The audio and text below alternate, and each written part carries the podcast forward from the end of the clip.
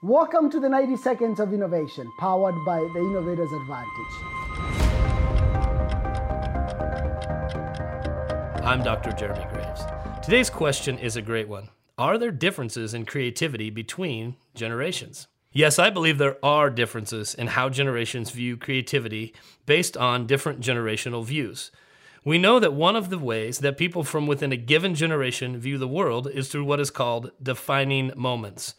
If you were a boomer, where were you when Neil Armstrong walked on the moon? If you're a Gen Xer, where were you when the Challenger space shuttle exploded?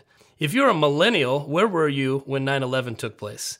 How would an event like that shape how you view creativity? This unifying event helped bring not just millennials, but all generations together. Defining moments can shape a generation and have a profound impact on creativity. Can you think of any defining moments from your generation? How do those moments impact how you see creativity? We all have a lens. The question is, do we let that lens shape our creativity or keep us from seeing a clear picture?